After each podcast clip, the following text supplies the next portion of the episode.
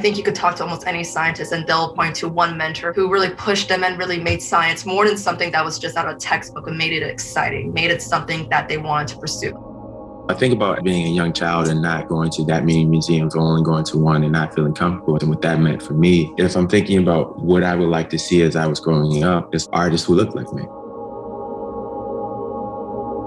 Welcome to Our Shared Field, where we bring artists into conversation with people from outside of the arts. I'm your host, Austin Camille, and you're listening to the last part of the conversation we began two weeks ago between artist Charles Trey Mason III and microbiologist and immunologist Alexandra Soare.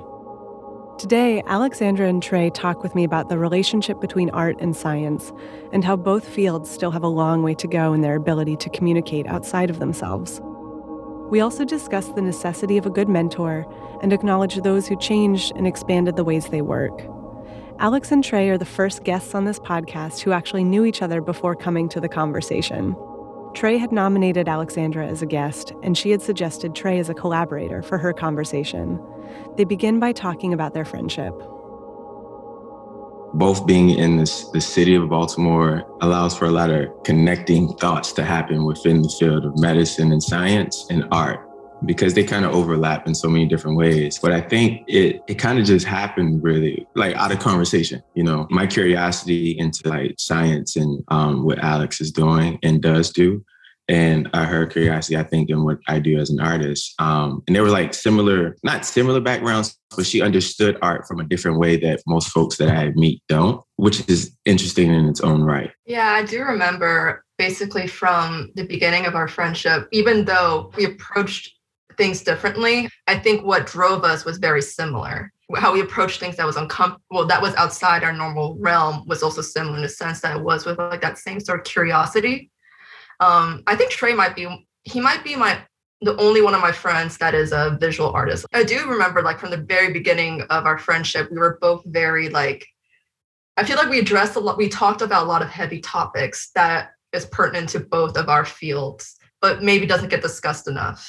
Yeah, I think just from having the individual conversations with each of you, there's definitely there, there were a lot of crossovers that were coming up. Um, one of the things I that was really striking was the focus on for each of you how your fields are or are not, you know, participating in, supporting, serving uh, the larger communities that exist outside of them.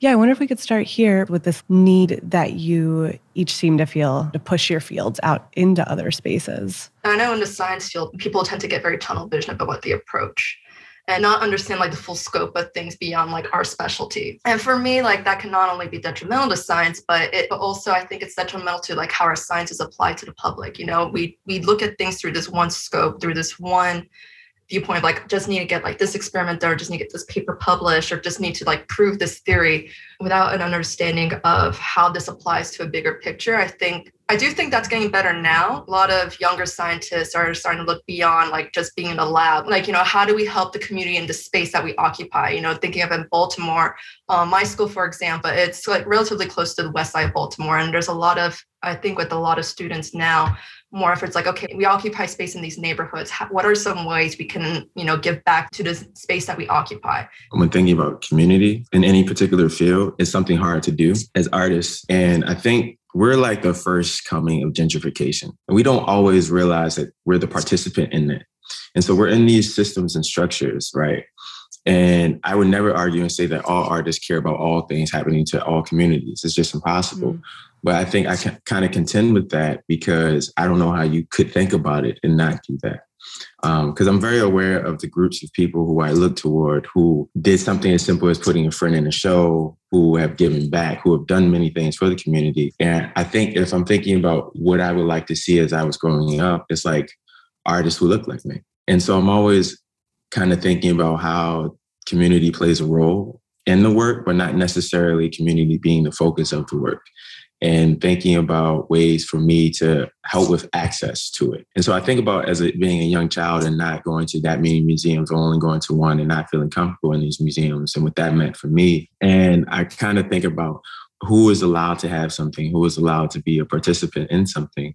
And that's where I kind of look at it. And that's part of why I give work away. I say that to say that like giving is a part of how I interact with community Do you think there's something like like a similar process for you, Alex? Is there a way that you're also able to kind of do this giving outward action in your field? There has been, I think, increased awareness, or at least within some of my circles, as far as making science accessible and making it and doing so in an equitable way. I think we all real I think any scientist realize the importance of having a good mentor, having a good figure involved. I think you could talk to almost any scientist and they'll pinpoint to one mentor or one teacher who really pushed them and really made science more than something that was just out of a textbook and made it exciting, made it something that they wanted to pursue. Like no one, uh, and there's no scientist that was like, oh yeah, I became a scientist because like I read this, you know, I read this paragraph about like DNA structure in the textbook, and I was like, yeah, that's great. Because a lot of times, like I experienced this too. Like when I was in school, through from elementary school all the way to high school, I had no interest in science. It was just something boring.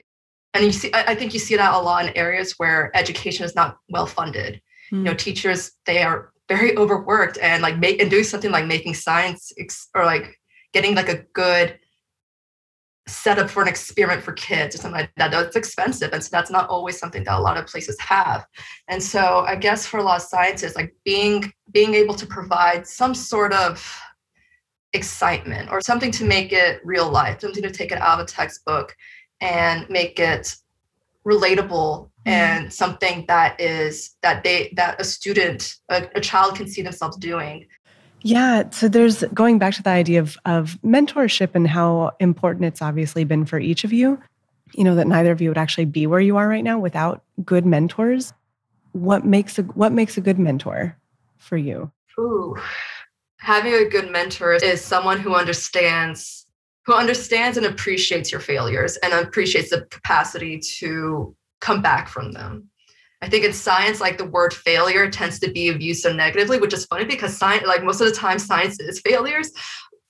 And I think understanding that like you're more than the sum of your experiments, because it can be kind of cutthroat sometimes, it can be very competitive.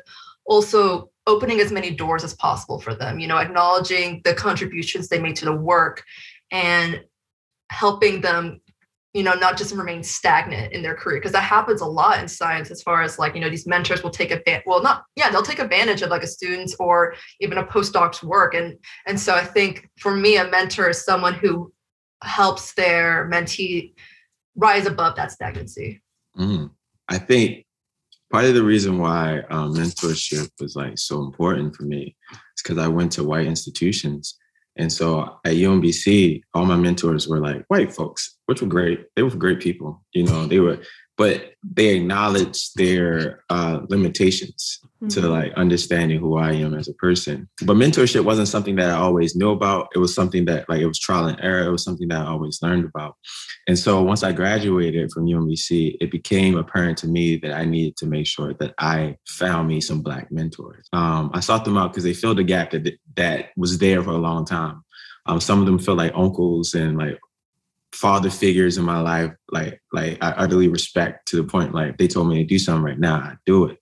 And to me, that's just showing uh, like a sense of respect for these people who take time out to even have a conversation with me, uh, lend an ear to me. They check in on me. They show like some of them teach me how to be a better person. Some of them teach me how to be a better man. It's like all encompassing, and it almost never relates to the art, but all of them are mm. artists. And so I was always looking. There, there are people who I would claim as mentors who probably wouldn't consider themselves my mentor. Mm. Um, and they could be a year older than me. They can be the same age as me. Do you consider some of your peers your mentors? Mm. Yeah, because you're talking about like how you had like some mentors that like make you like doesn't really matter how old they are, like they could be one yeah. year older. So I was curious because thinking about like how you were defining that, like I could maybe not in a traditional sense, but like mm. I know from I know the peers I have right now in grad school, like they not only make me a better scientist, they make me a better person. And and I and like I wouldn't maybe use the word mentor for that, but like, mm. you know, mm. they do, but they but they push me and they help me improve in the same way a good mentor would. Mm. Yeah, so no. Just kind of going back to this idea of accessibility, I feel like language is a huge part of that. And that that was something that you and I had talked about, Alex, but less less so you and I, Trey. I have a lot of conversations about this idea of art speak being inaccessible mm-hmm. and pretentious. And mm-hmm. and I know Alex, you and I had talked about the inaccessibility of science language and how it just the general public has no idea what it is that is being talked about. Yeah, I'm curious to hear more maybe about how you guys are thinking about language, how you connect that outwards to accessibility, community in a science education, you never learn how to take your science and speak it to the public. That's something that a lot of scientists learn just through experience. Mm. Remove myself from my knowledge and remove, my, remove myself from my situation. What would I want to know if I was worried about something? What are things that could be said to me to ease whatever questions I have, ease whatever tension I have in order to understand this thing that's very important to me? Hmm. I think that's something scientists don't have a lot of experience in doing and put ourselves back to the beginning, put ourselves back to where we were before we started all this. I just, it's hard to do it without experience, like Alex is saying, right? Because the only way we realize what we're saying is like bull sometimes is by talking to someone that has no background in that particular field. Mm. And they're looking at you like, what are you saying? And you're like, oh, what am I saying? But I try to move through spaces and be as genuinely myself as possible. And so, for instance, there were a lot of words that when I got to art school, I didn't know. I was like in the round, essentially being a word that you can walk around. Like, you know what I mean? Like, yeah. I'm like, what are you talking about? Just say the word, you can walk around the word. Like, you know what I mean? yeah. Like, uh, di- everyone loves didactic, something teaching you something. But most work isn't that, you know, and if it is, people people don't even know what they're teaching you. And so there are a lot of words that we go through in art school that I think even our professors don't realize they're doing because it's just that's the that's the that's the place. That's the place where they turn on that performance. Yeah. Right. If it was up to me, I would talk the same way all the time, but no one would know what I was talking about unless they had a reference to my culture or my identity in some way. Cause like as soon as you're in a room with a bunch of critics, it changes. As soon as you're in the room with a bunch of your peers, it changes. As soon as you're outside of this institution, it changes. Like that means you're going through at least three different phases of labor. And the labor is you trying to fit in or be accepted through the ways in which you talk. Right. It's so funny that you said that, like, you know, your professors would talk, would like say these certain words, and you entering the field had no idea what was what that meant because the exact same thing happened to me when I first started science. Mm-hmm. Like, I, when I was in New Orleans, I worked in this lab. We were we, we were using mice for the for these studies, and we and it was the end of the study, so you have to euthanize the mice, and you know you analyze the organs. But I remember it was like my second day of work, and the boss comes up to me and she's like, "Oh, we need your help with the mice sack tomorrow." I didn't notice at the time, but sac was was short for sacrifice. Like that's just like you know what you they they would say in you know when no. in these instances of euthanization. Yeah. And I, and, and I was like sac, like what are you talking about? She's like sac the, the sacrifice tomorrow. And I remember thinking like, oh my god, this voodoo stuff is real and normal. that, was like, that was like the first thing I thought of got down there. But yeah, like that happens all the time. It's funny like there's different language associated with different fields too. So, like, I don't know if you experienced that in the art world, but in the science world, like the words, the, the languages I use in like the microbiology and immunology field are different than someone who would study like biochemistry or anatomy. Like, you know, like they all different. But like, I, I think the be- the best example of overcoming those language barriers, like right now during the COVID pandemic, we've had so many instances where things get disputed or like they get, or things get lost in translation.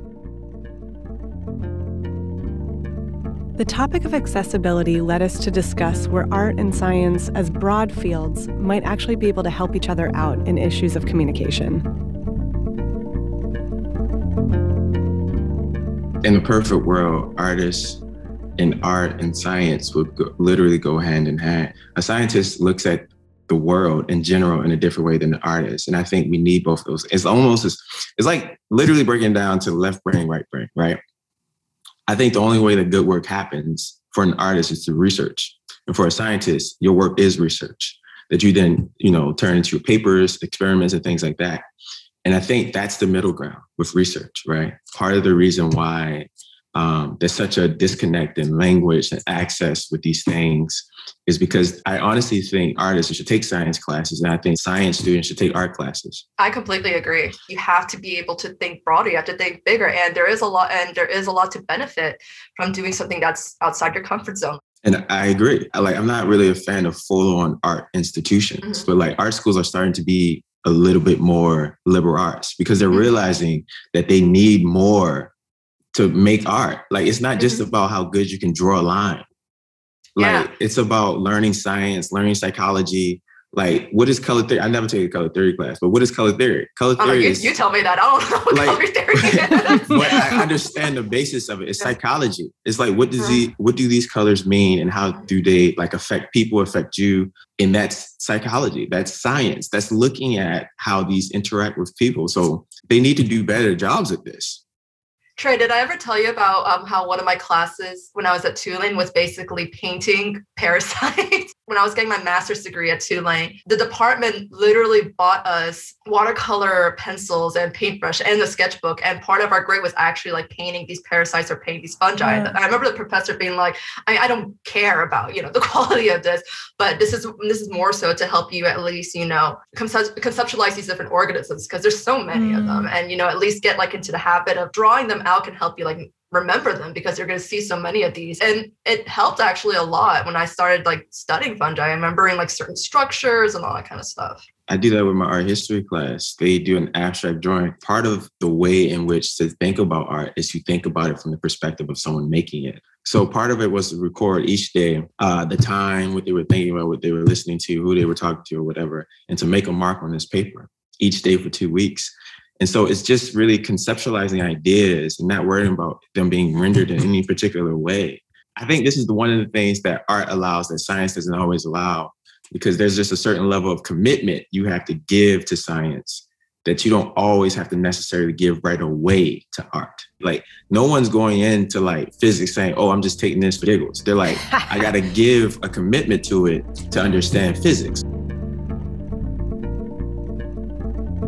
Since the guests on this podcast have the option to participate in the creation of a project together, Alex and Trey wanted to continue exploring the links between their fields and think through some ways in which their work could actually intersect.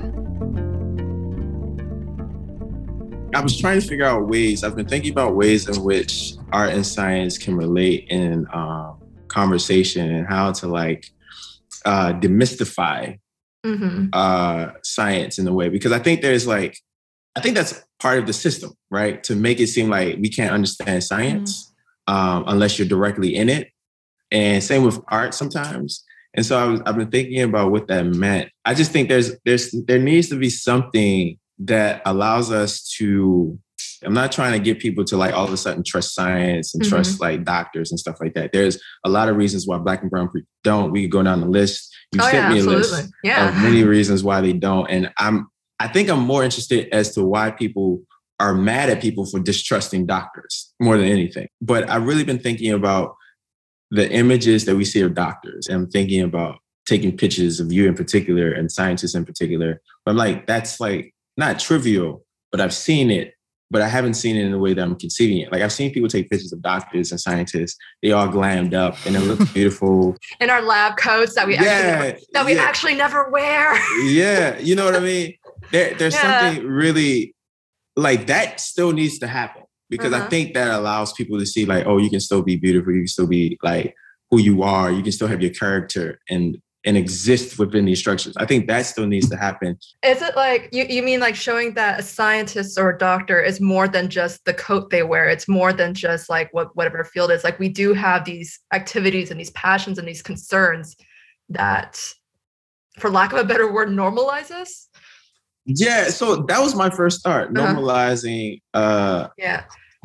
a scientist or Yeah. science. I think that a lot of people just perceive us as characters from Big Bang Theory. Like that's just, you know. Listen, I like that show a lot, but but we're not like, I'm sorry, do I re- No. wait, actually I don't want to know the answer to this. I was gonna ask you if I remind you of any of those characters. no, sure no, no, no. You're way better. You're, you're way better. But that's also Oh. like like Grey's Anatomy, right? Mm. Everyone thinks Oh, doctors yeah. are like Grey's Anatomy. Like I think I don't want to romanticize Mhm. a scientist anymore. Like I don't. Gotcha. I want. I don't want to romanticize it, but I don't want to like take away the essence of who you are as a person. Mhm. But it looks like it's going to be in a 2D form. I've been thinking about it. I, I haven't necessarily been talking about it because I'm still trying to find the words for it. But I've been thinking about it. And maybe it is just taking images and like bad images, good images, like just images, spending a day having a few um, disposable cameras. Ooh. You can't correct like film. You know what I mean? It is what it is. Like film is very much a matter of fact thing. So earlier you're talking about how there are things that like there, there's still parts of science that are like I guess mystified, especially in like the COVID pandemic. Despite the fact that you know all these doctors and um, scientists are on the news talking about it, it's still there's still like a mystif there is still like this mystery behind it. What like what is something specifically that you think needs to be unveiled? Like what's something that needs to be like demystified when it comes to science? we're put as as citizens, we're putting our faith in these structures that were that were literally built to oppress us. Like we complain and all these other things, but in some some way or form, we're putting faith in it. And so when the faith is like completely like demolished, we're like, all right, we're done. There's just no more putting faith in these systems. You know what I mean? And that's a good thing actually, because it requires then everyone to look at it differently and to approach it differently. I don't think scientists are.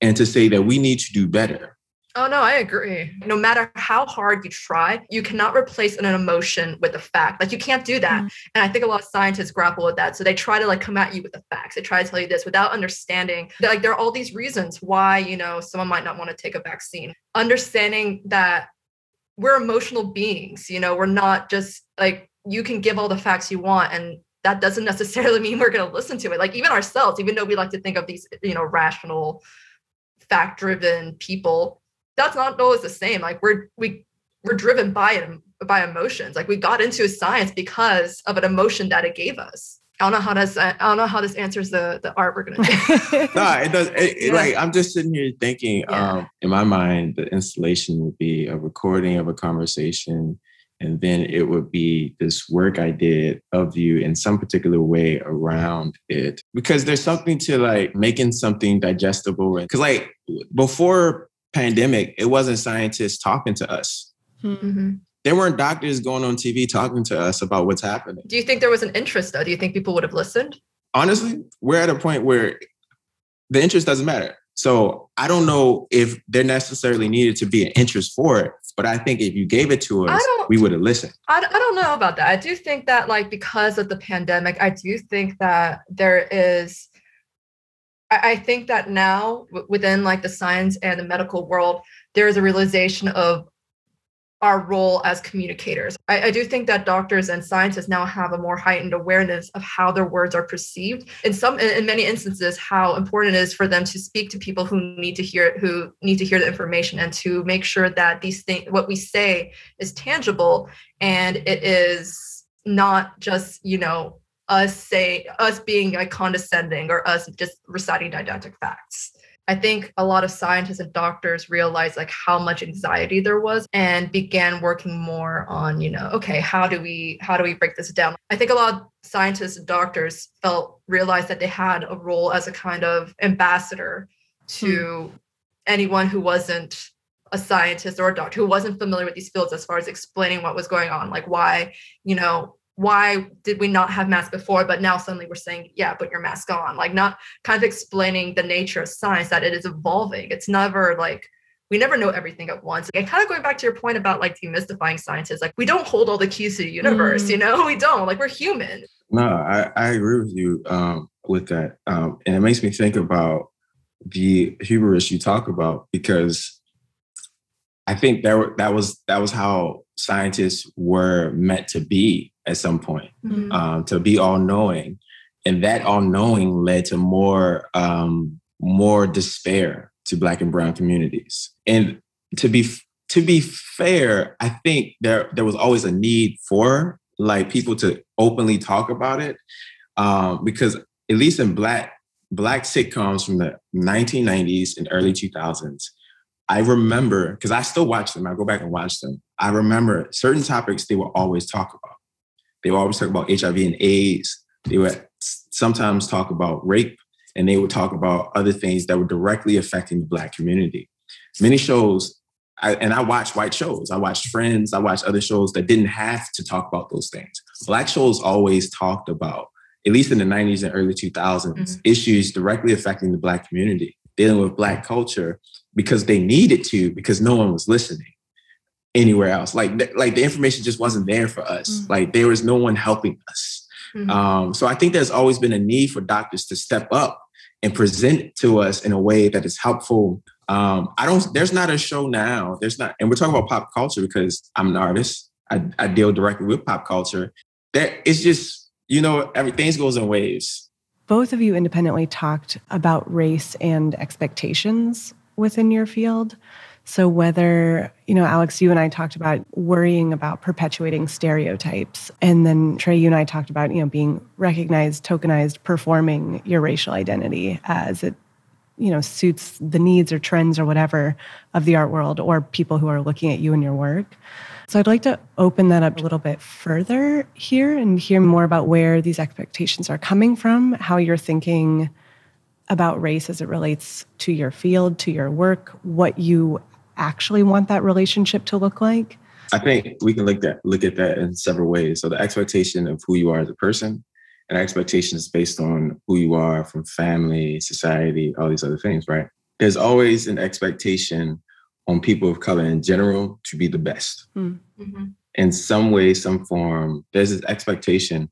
Um, specifically, I can only speak as my my existence as a black person to be the very best. Like we can't be average. And so, uh, as you were talking, I was thinking about all the artists of color I know um, who are successful or I admire. There's nothing average about them, right? And then we can look at that count who are non-people of color, specifically white folks, and we can see that they had often average art experience, but they've always been in the shows. They've always like done this, done that but it's so much harder. There's always been this need and this expectation for us to go above and beyond, and we have to go above and beyond. There, there's always like these few who get all the love and respect, and then like the ones afterwards, they just get compared to them as if they don't have their own identity mm. to themselves. Because the only way that people know how to understand that work is through these other folks. We're battling things we don't even know exist. Mm because places and institutions refuse to acknowledge their lack of diversity in people and experiences and in identity. It's a very interesting thing to be a person of color at any point in time, at any place in this world that we live in, no matter what. Um, and I think it's very taxing, and I think it's very labor intensive. It's interesting you say that because I do. I talking to some of my friends who are in science, and they it's there's this burden that they describe as far as like because they are black or because they're brown they have to do all these extra stuff because and and it and it is sold to them on the presence of like oh well you have to think of like all the students and all these all these students who didn't have you know a black mentor or something like that. So you know you should do so you should like help out with this thing or you should teach this class without really realizing like the amount of like emotional and mental energy that takes. And they want to you know make things better for the next generation but at the same time because they are one of the few, they have to do all this work to do that. And then they get guilted for not if they don't participate. By making them do all these things, you're also preventing them from like actually being yeah. a scientist. It's like this requirement that we have to we have to give back. And I'm not saying yeah. that we shouldn't, you know what I mean? I'm not saying, but but it's expected of you. Yeah. Like honestly, and it, that that's even culturally too. Like it's the expectations that you always give back like I had my mentor tells me um, when young folks used to go off to college, they would get those resources and all that knowledge and come back to their communities. Mm. And then because of that, the community would then grow from that. What ended up happening is they got out and they stayed. But like if you're the only one in the hood and in, in the community in your family that goes, like I'm first generation, completely 100% first generation. Like I was told to go to school because that's what I was supposed to do not knowing that like my parents never even really thought about it. Like my cousins didn't go, my sisters didn't go. Like that's that's on me. It's artists who are like okay, who get MFAs. Like, you know what I mean? It's not if you got the money, it don't really matter after a certain point in time. Like if you have, and that's the thing, you have the equity, Mm-mm. right? But how do you even get that? Through generational wealth? Then how did they get that? Because their parents worked on the railroad, but how did they get that? You know what I mean? If you start unpacking that, you contend with all these things. And no one actually wants to do that work because then it's admitting that they had awful people in their family. But No one is saying because you have that same last name that you're just as bad as that racist bigot. But what we are saying is that you have to contend with that information because you are a part of that history, that that family tree of that racist bigot.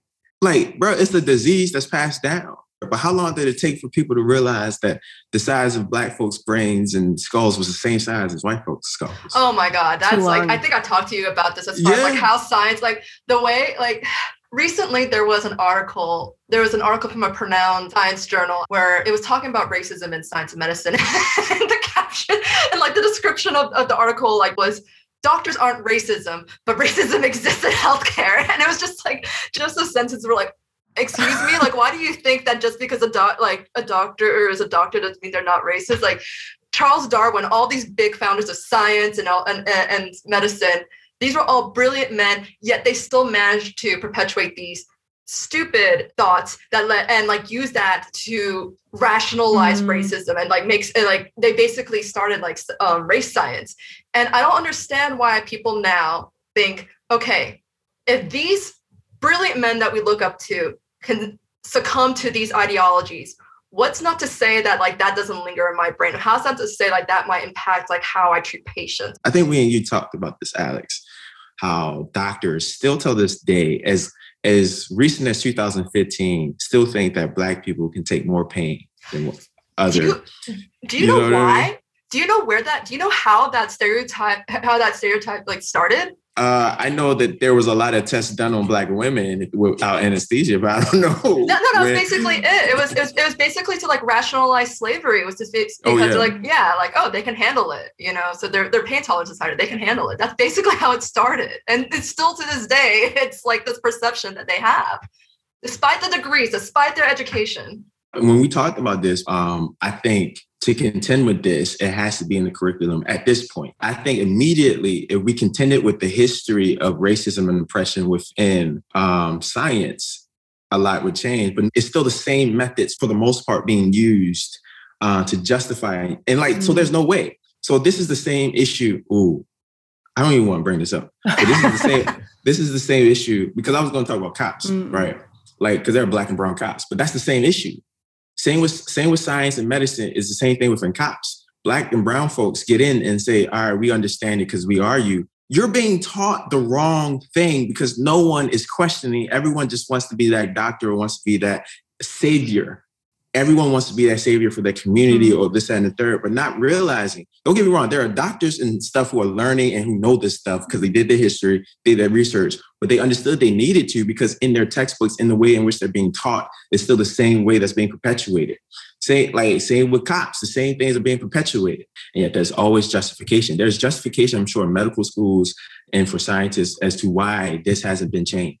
There's justification in why police aren't actually are being militarized and things like that. We know this. If we really cared about everything that we say we cared about, not just us in this like Zoom call, but everyone else, because to us talking about is preaching to a, choir that understands systems and all these things. It doesn't really matter at this point. Like I can tell each of you all these things. Y'all can tell me all these things, and it's like, okay, yep, I'm with it. Mm-hmm. You, you know what I mean? It, it, that don't change it though it's the people who who really think there's nothing out there to be changed. Because if it was, I mean, it, something would be different, right?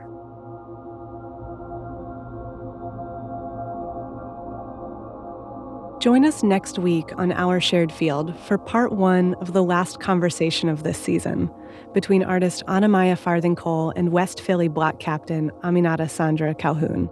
In Spanish, being an immigrant is like you're like a what is it called? You're an uh, extranjero, extranjera. With the root word is extraño, which is weird. And like, I always was like, yeah, that's perfect. Like, I'm like, I'm just have all the liberty to be as weird as I want. You can learn more about the guests and follow their interactions on our website, chat.squarespace.com. Music for this episode was created by Travis Woodson as he was thinking about what an interaction between a painter and a microbiologist could sound like. Thank you to the Center for Humanities at Temple University for hosting this podcast, and to our technical director, Eric Carbonara at Nada Sound Studio. This podcast is recorded in North Philadelphia on the ancestral lands of the Lenni Lenape people, whose presence and resilience in Pennsylvania continues to this day. Until next time, I'm Austin Camille. Thank you for listening to Our Shared Field.